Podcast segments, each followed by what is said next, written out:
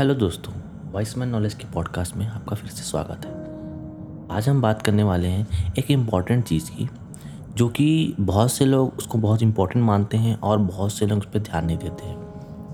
वो सबसे इंपॉर्टेंट बात यह है कि डिसिप्लिन अगर आपको लाइफ में कामयाब बनना है या आपको कामयाबी की राह में चलना है तो डिसिप्लिन एक ऐसा चीज़ है, जो आपको उसको पाने के लिए आपको बहुत मदद कर सकता है।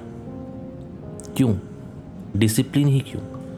क्योंकि हर चीज़ का एक व्यवहार होता है। डिसिप्लिन लाइफ में बहुत ही इम्पोर्टेंट चीज़ है।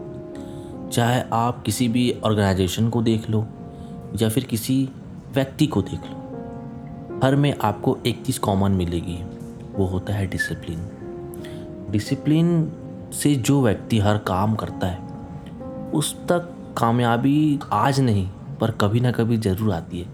क्योंकि डिसिप्लिन हर चीज़ को खींचता है। क्यों खींचता है? क्योंकि अगर आप उसके प्रति ईमानदारी रखेंगे तो कामयाबी भी आपको बहुत जल्दी मिलने वाली है। इसलिए अपनी लाइफ में डिसिप्लिन में रहें। हर चीज़ को एक सही मैनर से करें और सही तरीके से करें।